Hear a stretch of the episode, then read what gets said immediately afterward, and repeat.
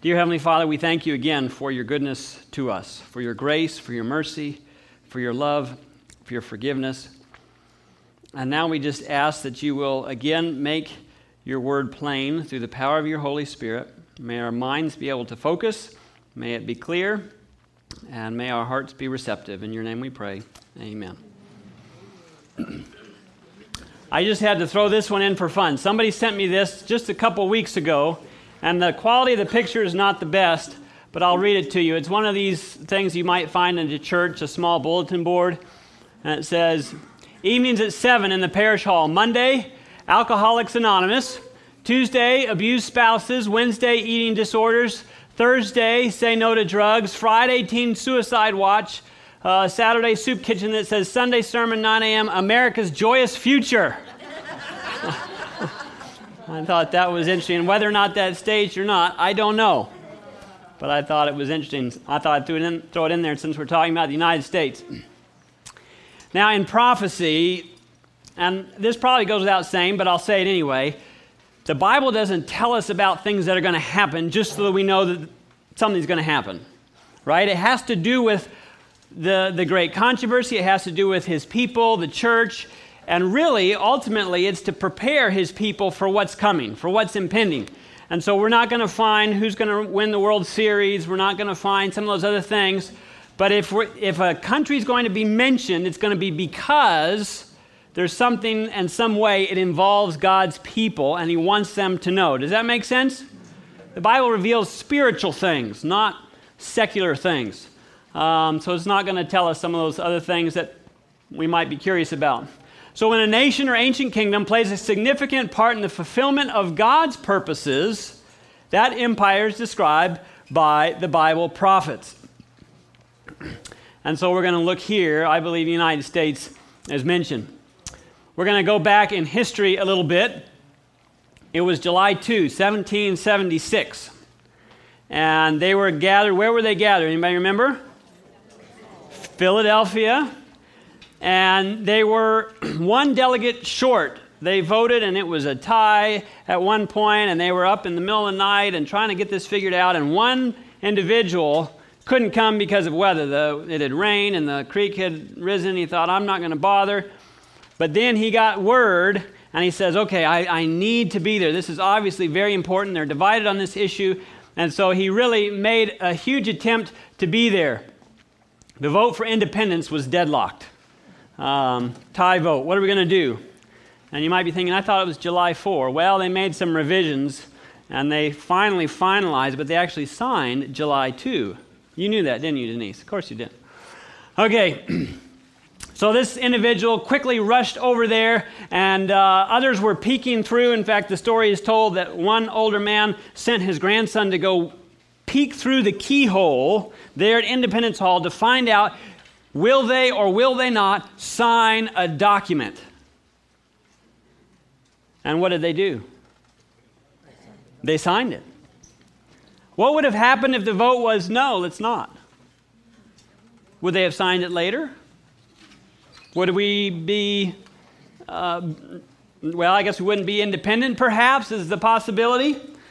But the word came out yes, they signed it. Ring, Grandpa, ring for liberty and the Liberty Bell, and so on and so forth. The United States Constitution guarantees both civil and religious freedoms to all of its citizens. So that was a very foundational uh, time in the history of this country.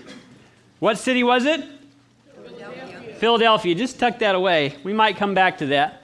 Um, will these historic freedoms ever be challenged? Oh man, that's a little bit of a trick question, isn't it? Maybe it should read Are these historic freedoms being challenged today? Yes. Mercy, mercy, mercy. Um, does the Bible mention United States in prophecy? And that's another question we're asking. So, wouldn't it be strange for God to, to, raise up a nation committed to the ideal for democracy and not to mention that at all in Bible prophecy? I mean, think about that. The United States is very unique, and others have kind of followed suit with that, but they were very unique. We were very unique when we were raised up in terms of separation of church and state. And so it only makes sense that if, if that is part of of where God wants people to be, to have religious freedom, and all those types of things, that the Bible would mention it. So, uh, we're going to go to Revelation here in a minute, but just a little review. Uh, we have Babylon is brought into view in Bible prophecy because it attacked and overthrew God's people. Therefore, we have that beast in prophecy. Medo Persia would overthrow Babylon and let God's people go free. So that's something that we find in prophecy. Uh, Greece uh, united the empire under one common language, and that's significant. What language is the New Testament written in? Entirely in Greek. So that is a, a big part of, I think, why Greece is mentioned. Uh, then Rome. Jesus was born in the days of Rome, and we've been talking a fair bit about that. And then church state union under the Roman church in the early centuries. Uh, compromised truth, persecuted God's people, and we've talked about that as well. So, all of these had a piece to play, a part to play, and therefore they're mentioned in prophecy. But now we're going to go to Revelation. We're in chapter 13. We looked at the first part of Revelation 13 on Wednesday. See if I can get my nights right tonight. On Wednesday, we looked at that. This is Friday. I'm just reviewing for myself here. Then I saw another beast coming up out of the earth. We talked about the first beast. We talked about how it was the papacy, how it would think to change times and laws and all these various things. And then I saw another beast in verse 11 coming up out of the earth and he had two horns like a lamb and spoke like a dragon. So we have here another beast. And of course, here's our verse we've been using that uh, beasts oftentimes signify a kingdom. Um, and Daniel, the book of Daniel, t- tells us about that. We've looked at various beasts, various kingdoms, uh, and how they represent nations. Uh, Revelation 17, 15, we've looked at this before. Then he said to me, The waters which you saw are peoples, multitudes, nations, and tongues. So this is again review. But does this power come out of many waters? No, this power said it came up out of where? The earth. So you might think it's a stretch, but really, if, if we have many waters as people, and if we have earth or dry ground, it's kind of an opposite, isn't it?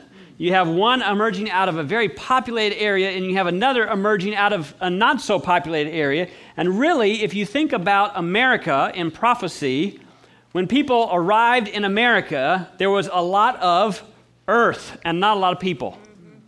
I mean, there was this vast countryside, and the, there were times in this nation where, what was it, the Oklahoma land rush or something like that, where they pretty much lined everybody up. They said, go, and the most, or any land that you could could, uh, what, you put little flags in the ground or something, it was yours. You didn't have to pay anything. I would love for something like that in Western North Carolina. Maybe it's because I don't own a bunch of land. Those of you that do, you wouldn't like me coming and staking, I want this one. but there was a lot of earth. So let's look at some questions about the beast. Where does this power arise? Um, then I saw another beast coming up out of the earth. Um, so this new beast comes out of the earth or a sparsely populated area. Has anybody ever been to Tetons? I think I want my house right there. That's where I'm going to put my flags. so we have a new nation. That's another thing that's unique about this. It's not overcoming, it's not trying to uh, conquer, or it's not being conquered, or anything else, but it's rising up out of the earth. So we have a new nation. When does this power arise? Well, that's another good question. We were in Revelation 13. Remember, we started in chapter, not chapter, but verse 11. This is the verse right before. He who leads into captivity shall go into captivity. What was that referring to? Remember on Wednesday night, we talked about the papacy and how it had supreme power for 1,260 days. You remember that? And then Berthier, Napoleon's general, came swooping in and he went into captivity and died in captivity, and that was the deadly wound and all those kinds of things. Anybody remember the date that that happened? 1798. I'm impressed. Good job. So, if that is what's happening here in verse 10, it would only make sense if this beast is emerging in verse 11 that we're talking about more or less the same period of time or time frame. I mean, following that, right? Wouldn't that make sense? Um, And so we talked about some of this. I'm going to skip through this. This is interesting. I didn't mention this on Wednesday night, but uh, the papacy as the Antichrist, and we've visited that already. But think about Jesus' ministry here on this earth was how long? Three and a half years. If you take 1,260 days, it's the same as 42 months, or it's the same as three and a half years. Virtually all the same. And so here, this Antichrist has full reign and full power for three and a half prophetic years, or, you know, you, you put out all the days and all of that. So I think it's kind of interesting. And then it has the deadly wound. Jesus was crucified. And then that, mor- that mortal, mortal wound, what is it? Something like that, uh, heals, right? And so he, he kind of, I don't want to say fakes a resurrection, but he has his own resurrection. So we have this Antichrist kind of paralleling everything that Jesus was doing. But if I confuse you with that, don't worry about it. Um, but that's just for free. So here's Berthier taking the Pope into captivity.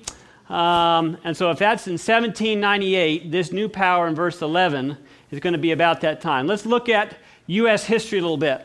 1776, Declaration of Independence. We're familiar with that date. 1787, Constitution is voted. 1791, the Bill of Rights. 1798, United States at that point is clearly recognized as a world power. So these aren't, you know, we're not looking at exact dates, but by the time we get to 1798, America is in fact on the scene, isn't it? Mm-hmm. So those two, I think, match quite well. Thirdly, how does this power arise? Then I saw another beast uh, coming up out of the earth, and he had two horns like a lamb. Two horns like a lamb. Really, there's no crowns mentioned on the horns of the second beast. What would crowns signify? First beast had crowns. Then I stood on the sand of the sea, and I saw a beast rising up out of the sea, having seven heads and ten horns, and on his horns ten crowns. So crowns indicate kingly authority. Obama doesn't walk around with a crown, does he? No. Is he a king? No. no. We're in a political season, and everybody that runs for president always talks like they're going to be the next king of the United States of America. I'm going to do this, I'm going to do that, I'm not going to do this, I'm not going to do that, I'm going to change this, I'm going to change that. Do they have ultimate authority? No. They don't. Do they have influence? Yes. Are they part of it? You know, but there's all three of these branches that have to work together, and there's veto power and all kinds of things that go into this. But we don't have a king. So, in that sense, we're quite different. So, the absence of crowns indicates freedom. Horns are a symbol of power. They indicate that this beast derives its power from political, one horn, and religious freedom. Okay? So, little review. A lamb like beast arising around 1798. We've established that. Arising in a relatively unpopulated area. We've established that. No crowns on its horns. We've looked at that.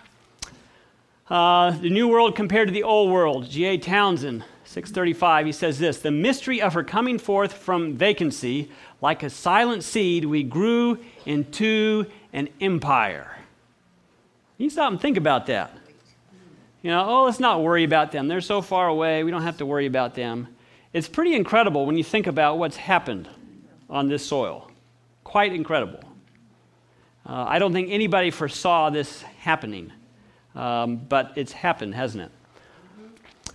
Emerging amid the signs of the earth, adding daily to its power and strength. This is from Daniel and Revelation, Uriah Smith. Uh, he wrote those words. So, number four, it would be a young nation. Number five, it would rise to a position of worldwide power and influence. Is that the case? I think it is. And so, what is the only nation that fits this description? Tanzania? Australia? United States. She says that while she's eating her food like it's no big deal, because it's not. Right? That's right. It's plain, right? Sure. All right. I have my witness right here. She's eating her potato skins, I hope. the United States of America. Uh, I don't know. Has anybody been to the top here? Are they still doing that? No? Just started again? I haven't done that yet. Keep, ancient lands, your storied pomp, cries she with silent lips. Give me your tired, your poor, your huddled masses yearning to breathe free. The wretched refuse of your teeming shore. Send those, the homeless, the tempest tossed to me. I lift my lamp beside the golden door. I'm not so sure those are the words of Donald Trump. I'm not sure if he said that. Um, but that's what we have here on the Statue of Liberty. Um, Continuing on in Revelation 13, I'm just going to back up and review a little bit. Then I saw another beast coming up out of the earth, and he had two horns. What are the two horns again? Political and religious. Like a lamb, seems harmless. Oh, cute little lamb, ba ba. But spoke like a dragon. dragon. Watch out. And how does any nation speak? Well, through its laws, through its legislature, all kinds of things. Uh, this is a, a new picture.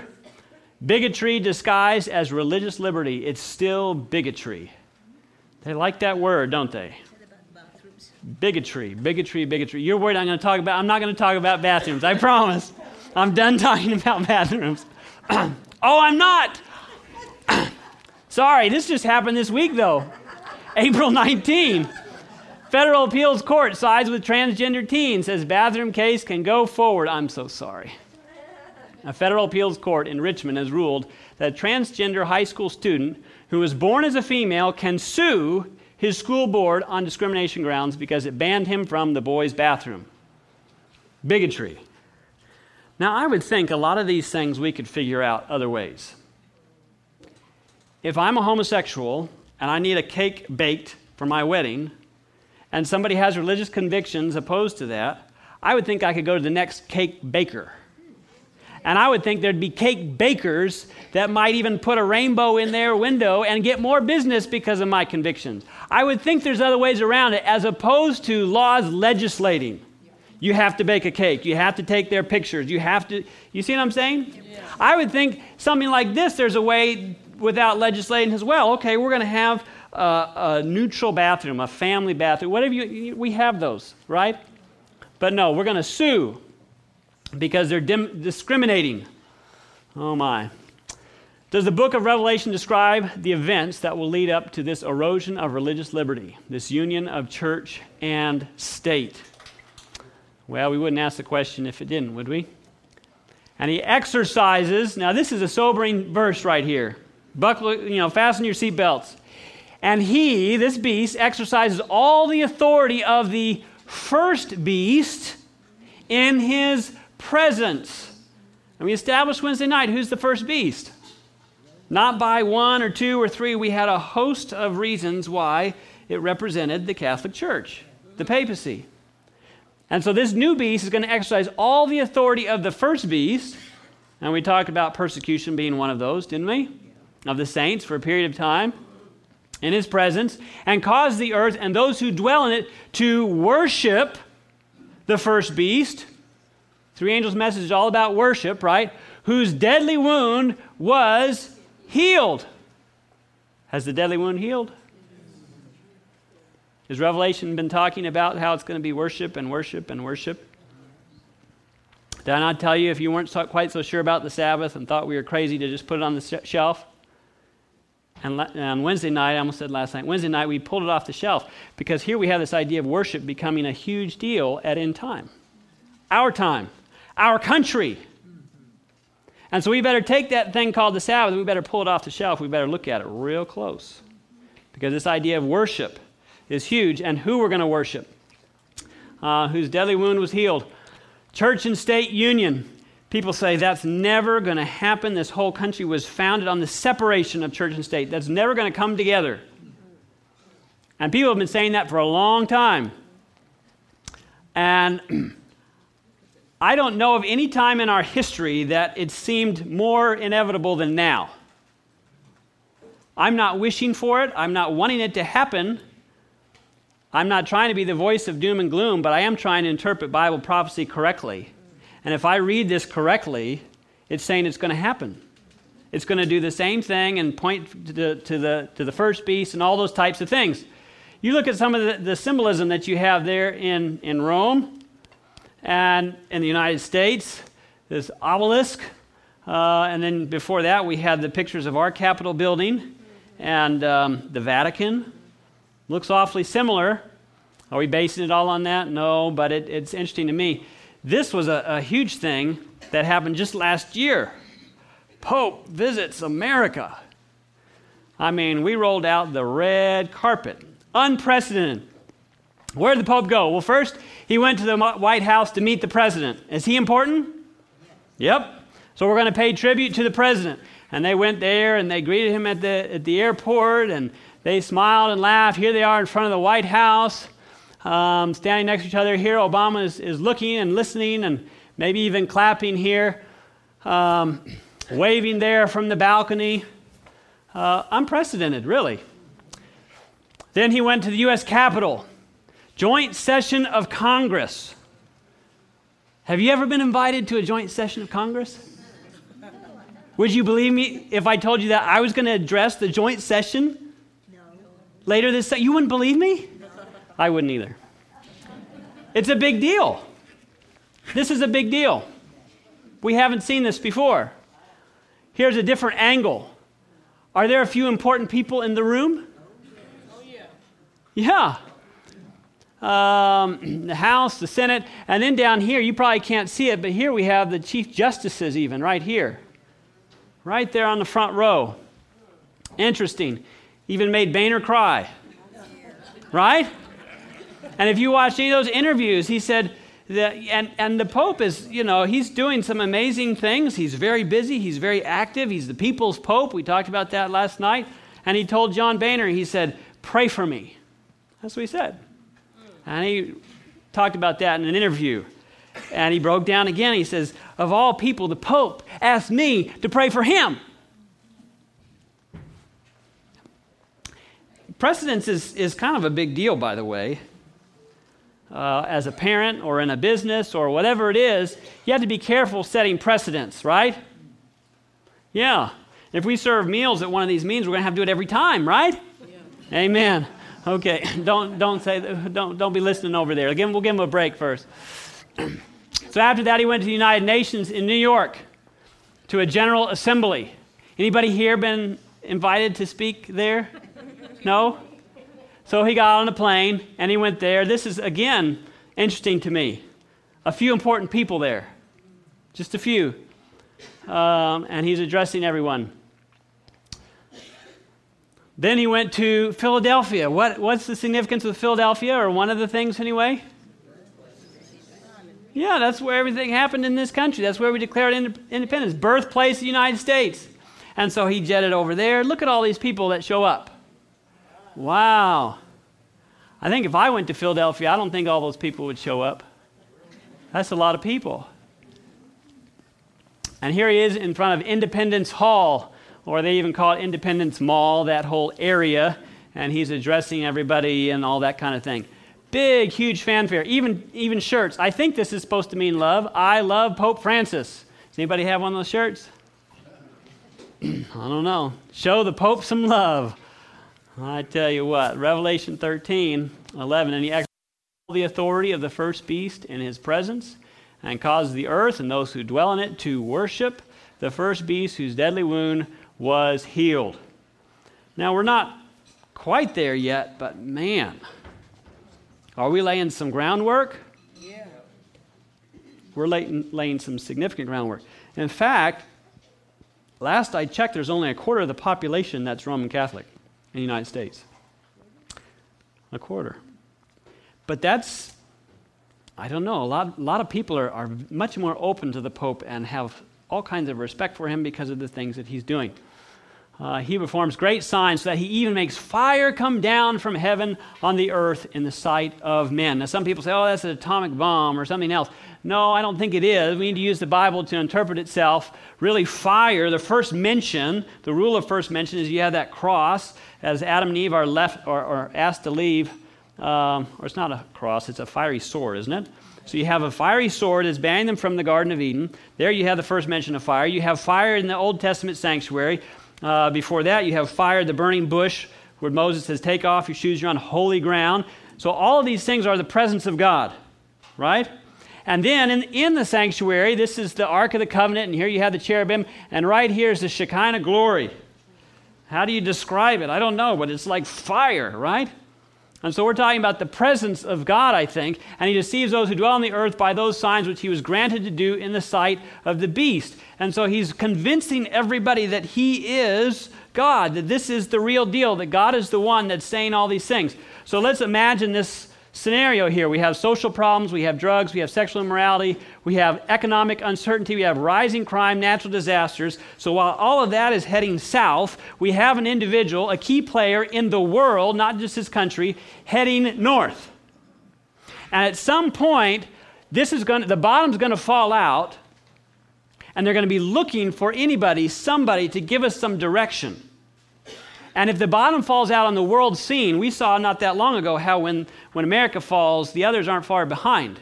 We're a very interconnected economy now. And so when the bottom falls out here, really the bottom falls out everywhere. Who are people going to look for for answers at that point in time? What world leader? And when he speaks, and people are listening. He's building their, their confidence in him and what he stands for and all these things. He's pulling everybody together. Um, I tell you, I think it's, it's uh, certainly setting up quite nicely to do exactly, which shouldn't be surprising to us, should it? Does God know? Is he guessing at the future? I don't think he is. So, telling those who dwell on the earth to make an image to the beast who was wounded by the sword and lived. So, to make an image to that first beast who was wounded by the sword, had that deadly wound, but lived. You with me? And we're going to make an image to that beast. And we talked last night about this image, their mark of authority. We talked about the seal of God and the mark of the beast, right? And so, an image, I think we have a slide about this, what is the image to the beast? An image is a likeness of. You could even say this right here is an image of, if this is a real animal up here, this would be an image, right? And so we have something very similar, a reflection, if you will. So, church and state will unite to enforce religious practices. And if the Pope's going to be the, the head honcho, the main speaker for all of this, which I think he very well could be, I think I could even say will be, and if he's going to point to a sign or a mark or an image, what will it be to try and pull everybody together? Could it be the Sunday? It's, it's worked before, it's brought people together before. A common day of worship. And when all hell breaks loose, I can hear people saying, we need to get back to God. We have made some decisions in this country. We are going in a direction in this country. There's so much lawlessness in this country. Everything is out of control. I think the things that have happened are a judgment of God. And what if you have the endorsement of the Pope saying these are a judgment of God? We need to get back to God. We need to come back to a common day of worship. Could it happen? I think it certainly could. And the Bible, I think, makes a very strong case for that. Does the Bible give any indication of end time events in light of this union? so events surrounding this union, Revelation verse or chapter 18, excuse me. Her sins have reached to heaven, it says in 18:5. Um, and so you have, you know, false revivals and all kinds of various things happening. She has lived luxuriously. Um, I think you could certainly say that about our country. If you don't believe me, just travel the world. You'll come back feeling rich. Doesn't matter what you make, you'll come back feeling rich. Number three, she experiences natural disasters. We see that happening, certainly. God's judgments begin to fall in the land. And we also have in Revelation 18, her riches come to nothing. So we have spiritual decline, natural disasters, disasters, social chaos, economic difficulties lead up to this church and state union. And I believe it's going to be from the bottom up, not from the top down. And there's a scripture for that. I'm not sure if we're going to cover it tonight or not. Uh, I think we're going to, so maybe I'll try and hold off. But we've already seen that with a lot of things that the Supreme Court has done. Give us what we want. And because of the demand of the people, all of a sudden this thing that said no, no, no, no, oh, yes. What's changed?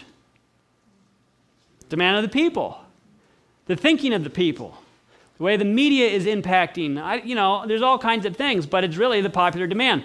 So Satan takes advantage of this situation by introducing a false spiritual revival. False spiritual revival. It looks genuine, sounds genuine. They're worshiping God. They're not worshiping the devil. They're worshiping God, but it's a false revival. It's not based on God's word fully. So he performs great signs back in Revelation 13 talking about America again, great signs that he even makes fire come down from heaven. This is this false revival, if you will, the presence of God. Who cares about this tiny little Adventist church over here that says they have the truth? We have the power. We have our parking lots filled. People are coming in groves. Everybody loves what we're doing. We're having healing services and, and, and performing miracles, and, and our services are so charismatic and incredible and amazing. Everybody loves. Ah. You get the picture? Who cares about this little church over here? We have fire coming down from heaven. We have the presence of God in our midst. And it's going to sound good, it's going to look good, and it's going to be, man, I, I just don't know. It's really hard to go against the flow, it's hard to go against the masses.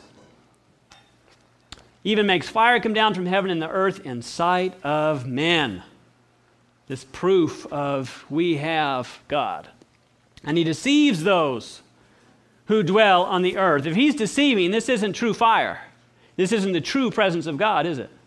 This is the false fire, the false presence of God. He deceives those who dwell on the earth by those signs which he was granted to do in the sight of the beast. And so we have false religious revivals. Revelation chapter 16, verse 14. For they are spirits of demons performing signs or miracles, which go out to the kings of the earth and of the whole world to gather them to the battle of the great day of God Almighty. And two verses later it says, to the battle of Armageddon. So here you have this false revival, you have false miracles, you have all of your senses being tantalized, if you will. What you see, what you hear, what you feel all of this is just being so hyped up. This has to be God.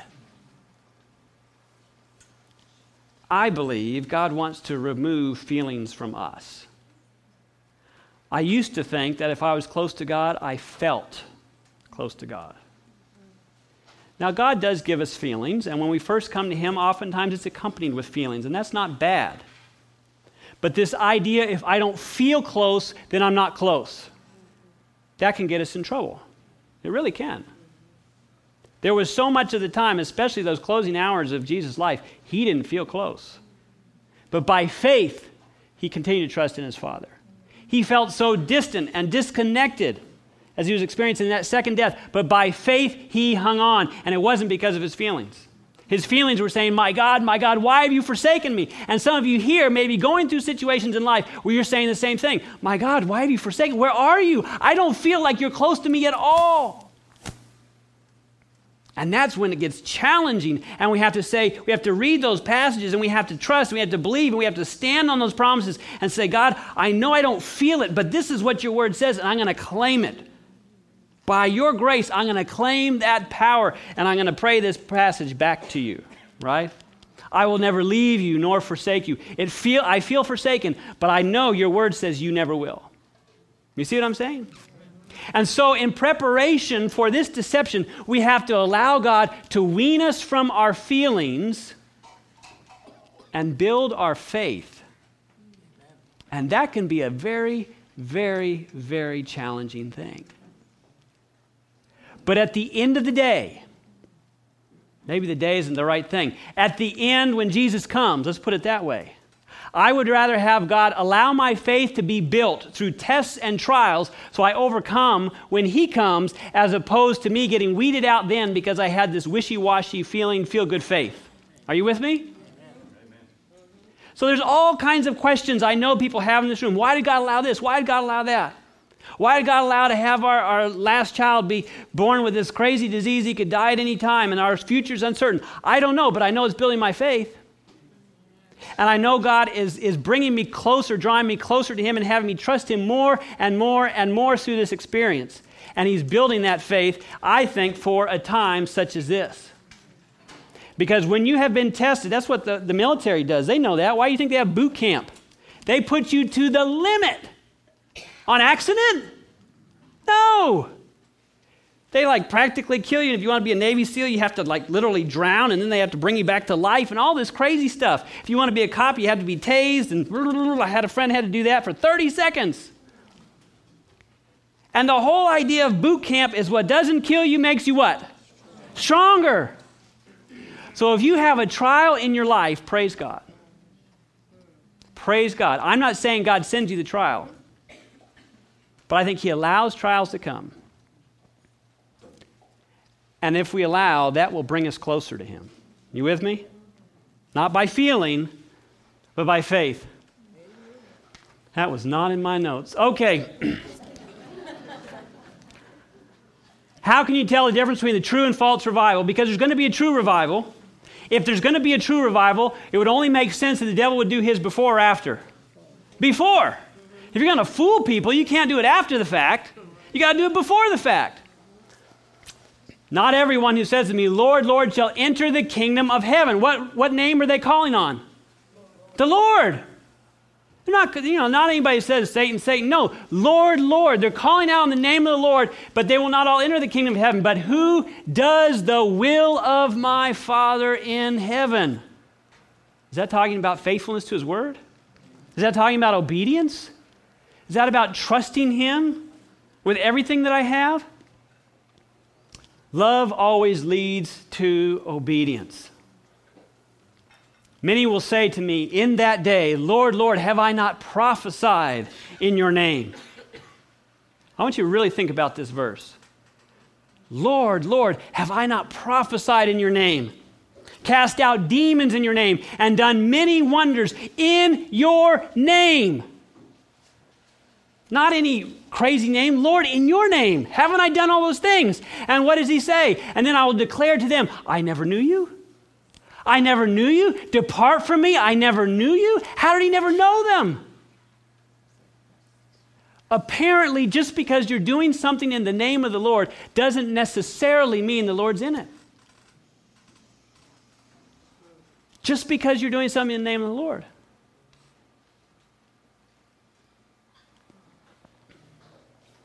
I never knew you. Depart from me, you who practice lawlessness.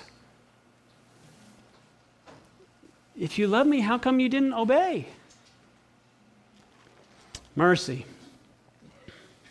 The evidence is not what they claim to do in his name, the evidence is in an obedient life. That's the evidence. That's the evidence. An obedient life. God may ch- choose to leave me down here ministering to these people over here, or He may choose to raise a person up to minister to thousands, but ultimately it's up to God. My job is faithfulness to God, period. And the fruit is his, his deal as well, not mine, or yours, or anybody else's. Our job is to surrender. I want you to go preach to thousands. I don't want to go preach to thousands. Are you surrendered? Then you're going to go. Well, your job is to stay here and minister to your neighbor. I'm going to go preach to thousands. No, you need to surrender and preach to your neighbor. Isaiah 8:20, to the law and the testimony, if they do not speak, this is in, in, accordance to how do we know between true and false revivals. This is a very key text. To the law and to the testimony, if they do not speak according to this word, right here, the Bible, it's because there is how much light in them? No light. This is the litmus test. If they're not speaking according to truth in this word, throw it out. That's what it's saying. You can't trust people that are not faithful to God's word. Well, I'm faithful to most stuff. We need to be faithful to all things. Doesn't mean we're perfect or any of those kinds of things. It simply means we're trying to do our best to live up to the light that has been given to us right here. and when God reveals something to us, whether it be corporately or whether it be individually. In my own morning devotions, God reveals something. Really? Is that, is that the case? Lord, forgive me. I have to surrender. That's the whole idea is this attitude of surrender, surrender, surrender, surrender. And if it's not according to this law and the testimony, there's no light in them.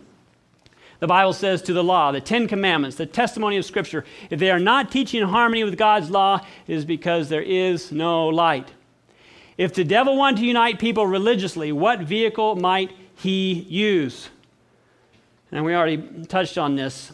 In the early church, he used the day of the sun and Sunday worship, and it worked for him quite well. We've looked at this quote already to conciliate the pagans to nominal Christianity, Rome, pursuing its usual policy, took measures to get the Christian and pagan festivals amalgamated, come together, and to get paganism and Christianity not far sunk in idolatry, in this as in so many other things, to shake hands. We've done it before, we've had our test run, it worked out quite nicely for us. We'll make a few course corrections and we're going to do it again. And so, this wall of separation between church and state, I believe bricks are starting to come off of this wall. And I believe they're going to continue to come off of this wall. Because I say so? No. God's word says so. I believe. this is the former Chief Justice here, William Ren, uh, Rehnquist. He passed away, I think, in what, 2005 or something. Um, Former Chief Justice says the wall of separation between church and state is a metaphor based on bad history. Former Chief Justice, highest court of the land, church and state, separation, bad history. Interesting. Um, the St. Louis Dispatch, October, uh, back in 1991, as the second century of the Bill of Rights draws to a close, the Supreme Court is redefining what religious liberty will mean in the third century. Hmm. Broadly, the court's new approach helps conventional religions while hurting unconventional ones. Interesting. This is who we have on the Supreme Court now, except uh, he passed away just recently. Um, Scalia, thank you. And John Roberts here. You know, you're appointed to this position for life. He's not very old. Um, what is he, late 50s maybe? Maybe almost 60?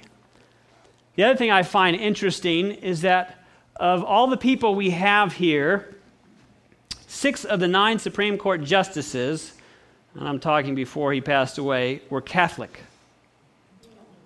Six of the nine were Catholic, when only a fourth of the population in this country is Catholic. So now you don't have six of nine, you just have five of eight. Do they still have majority? And the other, others are Jews.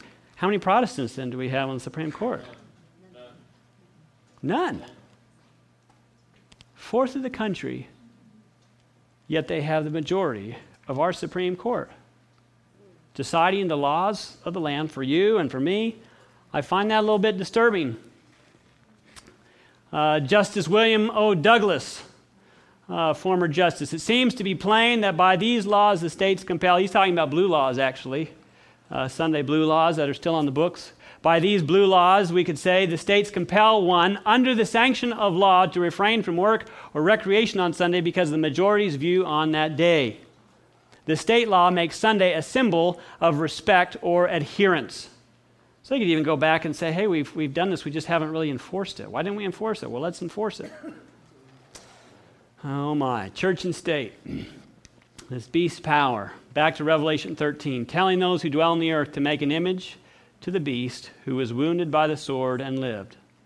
We're talking about a Sunday law. I think it will come in waves. First, it will be strongly encouraged. Even now, it's being encouraged a little bit.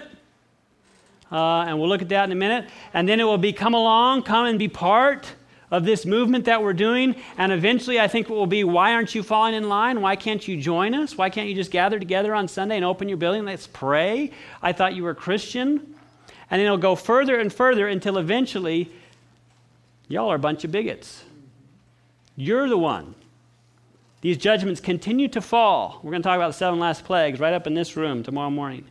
The judgments continue to fall, and it's your fault. You're not falling in line and you have legislation And, and first they're taking away rights and various things until eventually it's death penalty. You might think I'm crazy. You might walk out of here and never come back. But just keep watching the news. And don't wait until it's too late. Because as these things happen, everything in your senses will say, I want to go with the crowd. But we'll talk a little bit more tomorrow how the crowd doesn't end up on top. They don't. God ends up winning again. And his chosen people that are faithful and obedient to his word come out on top as well. So he has granted power to give breath to the image of the beast, that the image of the beast should both speak and cause as many as would not worship the image of the beast, Sunday worship, to be what? I didn't say that. The Bible said that. Is that a metaphor for something? Yeah, it's called not breathing. Right? Pat Robertson, this is a little bit old, I suppose, but it's still interesting to me. He ran for president at one point. The New World Order, still a relatively popular book. The next obligation that a citizen of God's world order owes is to himself. Remember the Sabbath day to keep it holy as a commandment for personal benefit of each citizen. Starting to sound very similar to what the Pope is saying now. Higher civilizations rise when people can rest and draw inspiration from God. Laws in America that mandate a day of rest sounds very much like what we were just looking at in the Bible, have been nullified as a violation of the separation of church and state, as an outright insult to God and His plan. Insult to God and His plan. Why don't you come alongside? Only these policies that can be shown to have a clearly secular purpose are recognized. So he's beating this drum. Boom, boom, boom, boom. Uh, how about this? Associated Press. Pope says no work Sundays are good, not just for faithful. This is July 5, 2014. Um, then you have this, the encyclical. And the date on this is June 18, 2015, so not even a year ago. Encyclical, the planet is at a breaking point, says Pope Francis. One of the major solutions everybody needs to take a day off. Get back to God, get back to family. As the Pope said it recently, uh, do nothing with your kids or something like that. He's just, he's just kind of throwing it out there, letting it marinate a little bit. And when all these disasters and everything, remember when I said all hell breaks loose, they're going to be looking, and he's already going to have laid quite the groundwork. And he's already been doing that, I, I believe, this last visit. In this encyclical, it says Sunday, like the Jewish Sabbath, is meant to be a day which heals our relationships with God, with ourselves, with others, and with the world. And so the Pope encourages the people to bring healthy pressure what was the word? Healthy pressure to bear on those who wield political, economic, and social power. Do you think that has something to do with him coming to the United States? He's just going to apply a little bit of healthy pressure while they give him a standing ovation. And you have all these Protestant leaders. You have Rick Warren, you have Joel Osteen, you have, uh, what's this guy right here? Kenneth Copeland, that's right. And this guy actually passed away in a, a motorcycle accident. Help me with his name. Tony Palmer. He was big on trying to pull everybody together. So you have all these Protestants, and he's making all these inroads with all these Protestant groups. And Tony Palmer's big drum that he was beating was that, was that the, the Reformation is over. We don't have anything to object anymore. Let's just all come together. Um, even uh, Obama says this I welcome His Holiness Pope Francis encyclical and deeply admire the Pope's decision to make the case clearly, powerfully, and with the full moral authority of his position for action on global climate change. People are viewing him as the moral authority of the world and saying, We welcome his ideas. Uh, this heading here Pope Francis says, Obstinate Christians are rebels and idolaters. If you don't fall in line, and this is from the Vatican radio, this is their thing, not our thing. This is their thing. Obstinate Christians are rebels. If you don't fall in line, you're a rebel. Maybe later we'll call you a bigot. For right now, you're just a rebel. Um, and this was just two weeks ago. They do the dates backwards. That actually is April 7 uh, in 2016. Catholics and Methodists walking together in service to the world.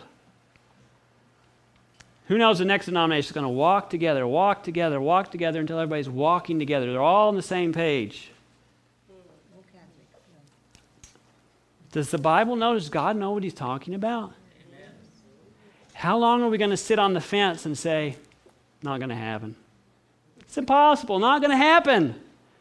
The land of the free and home of the braves. Let's go to Atlanta and watch a game. It's going to happen. In fact, I think it is happening, friends, right before our eyes, but we're just kind of asleep to it. Second Chronicles 7:14, if my people who are called by my name will humble themselves and pray and seek my face. So what do we have to do? We have to call on his name. We have to humble ourselves. We have to pray. We have to seek his face and turn from their wicked ways. Then I will hear from heaven, and I will forgive their sin and heal their land. That's what God's calling us to do. He's looking, I believe, for men and women, boys and girls, young and old, who are faithful to Him. Not because it's popular, not because it's the fad, not because of anything other than they want to glorify God more than anything else in their life. That's what they want. They want to follow the scriptures totally and fully and completely. And so that means they spend time in His Word. They spend time in prayer. They spend time studying these things, asking the questions Is this true? Praying, Lord, if this is true, give me a conviction, not a flighty impulse. I need a conviction. Impulse is here today, gone tomorrow. A conviction grows. Lord, if this is you speaking to me, I need you that, to, to grow that conviction more and more and more and more. Cause me to go deeper and deeper and deeper and deeper until I'm just fully, completely sold out to you.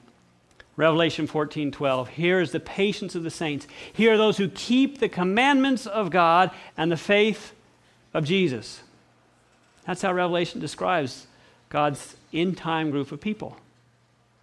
Keep the commandments of God and of the faith of Jesus. It's a lot of people that claim the faith of Jesus, but they're not interested in keeping the commandments of God. God says, If you love me, keep my commandments. I want to go real quickly here for, with a few slides about baptism. We haven't talked about that yet. But I believe baptism is a symbol of our commitment and our loyalty and our allegiance to Jesus Christ. Baptism. We have this verse, Matthew 28, 19, and 20. There's a whole bunch of verses. I just picked out a few of my favorites. It says, Go therefore and make disciples of all nations, doing what?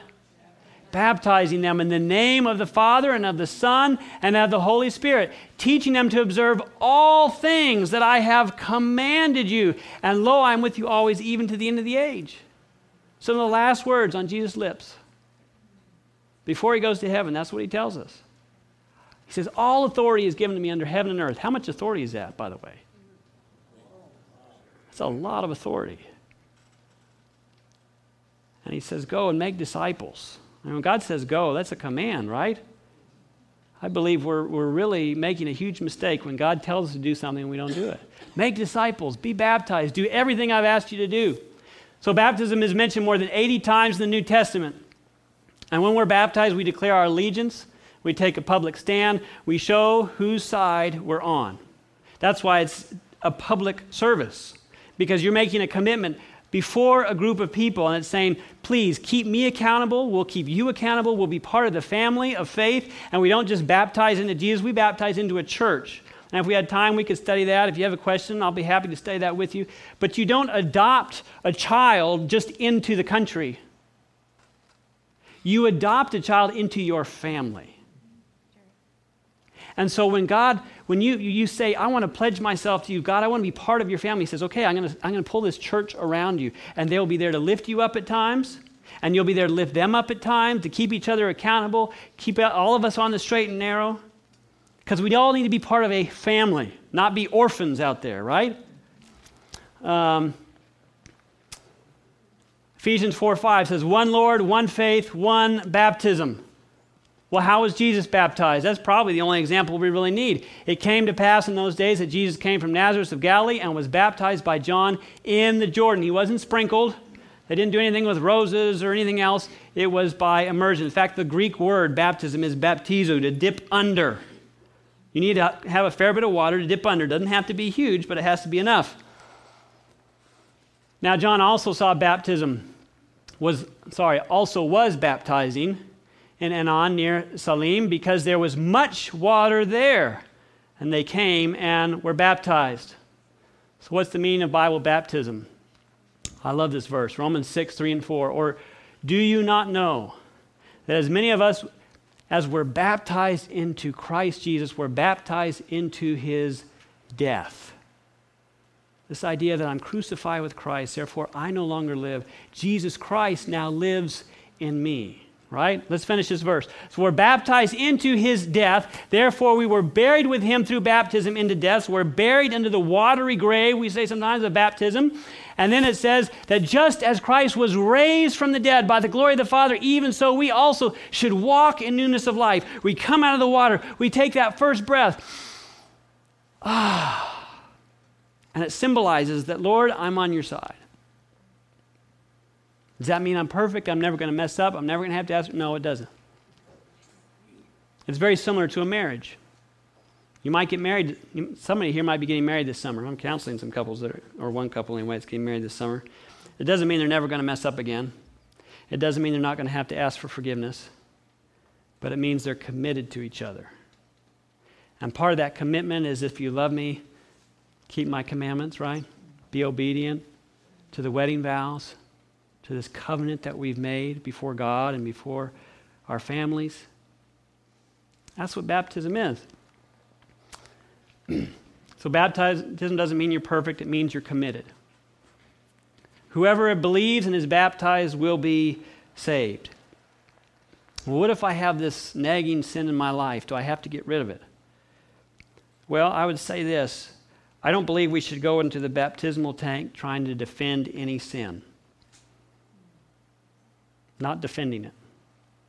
Now, it might be that you said, Lord, I want to give you this thing. You know about this thing. I don't want to do it anymore. Take it away from me. Okay, so how long do you have to go without doing that thing before you can be baptized? I'm not so much concerned with how much time, I'm more concerned with your level of commitment and surrender. The inverse of that is if I go in there defending it. That's not that big a deal. Why are you harping me? Calm down. Leave me alone. See the difference? I'm not surrendered. But if I'm surrendered to God, I say, Take me to the water to be baptized. Take me to the water. I want to commit my life to you. I want to be in a covenant relationship with you. Does that make sense? And now, what are you waiting for? Get up, be baptized, and wash your sins away, calling on his name. Acts 22 16. And so I believe God is calling to us. And I'm going to ask Judy Bailey to come forward. She's going to play the harp. And I know that this is maybe a scary thing.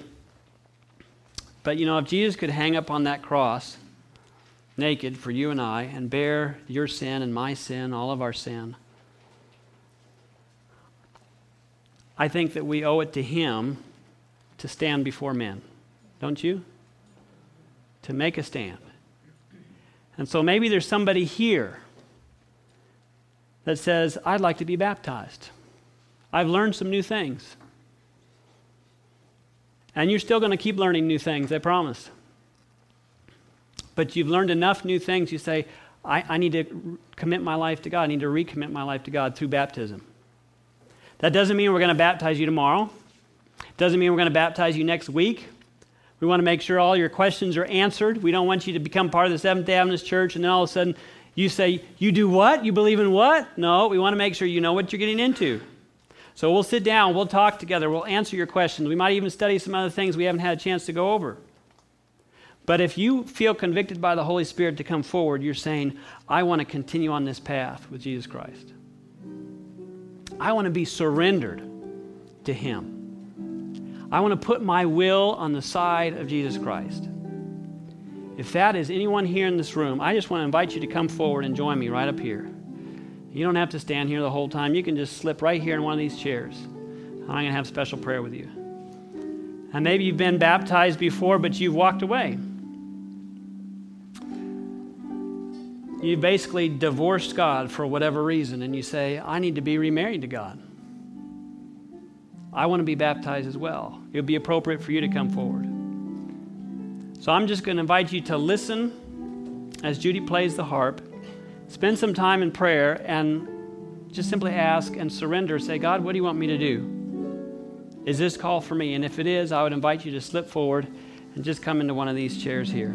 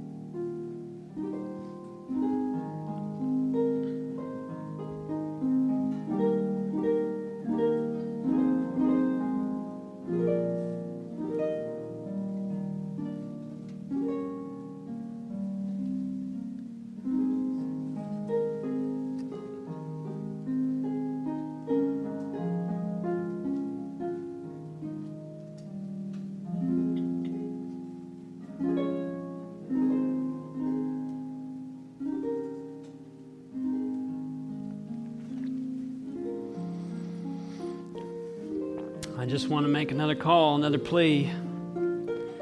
I would submit to you there's no better time than right now. I'll do it tomorrow. You may not have tomorrow. I may not have tomorrow. Well, I don't want to go up and sit in one of those chairs. Everyone will think all kinds of things about me. They'll be happy for you, they'll be thrilled for you because you'll be making the best decision you've ever made. And spiritual decisions can be hard decisions to make, believe me. But if you surrender, if the Holy Spirit is pleading with your heart and you surrender, you'll sleep better tonight than you've ever slept before. So I want to give you one more opportunity to come forward.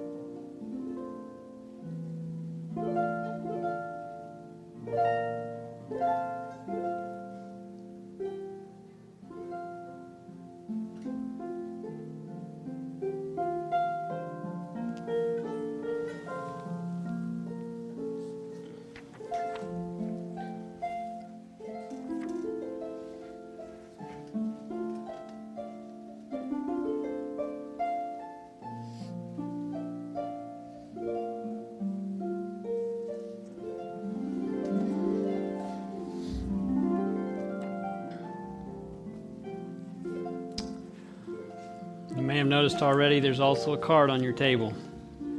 You might say, Pastor, this is too much for me. I, you just don't have, know how much I'm afraid to come forward. Okay. I need to speak up. You having a hard time hearing me? This is simply a decision card. And it's just a place there to put your name. And there are several boxes. There's four boxes you can check. I believe Jesus is calling me to a deeper commitment to Him and His Word. If you believe that to be true, check that box. Second one, I would be interested in learning more through Bible study or the pastor's class on Sabbath morning.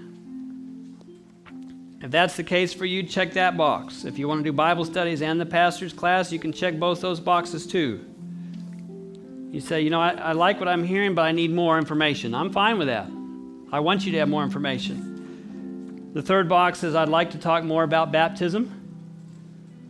I know we went through that a little bit quickly. I'm just not sure about it. Check that box. But the last box is, is perhaps for somebody who maybe is a little shy and they feel like they should have come up, and you still can, but if that's too much, you can check that last box. I've decided to follow Jesus and commit fully to Him through baptism and join the Seventh day Adventist Church. Again, this wouldn't happen tomorrow or next week. We're going to get together, we're going to continue to talk about this, but this is your way of saying, I want to commit fully, 100%. I'm in. And so I would invite everybody at your table. There's a box there for everybody to check, I hope. Um, if there's not, just put your name on it and turn it upside down. That's fine too. But I'm going to give you just a moment to fill this card out.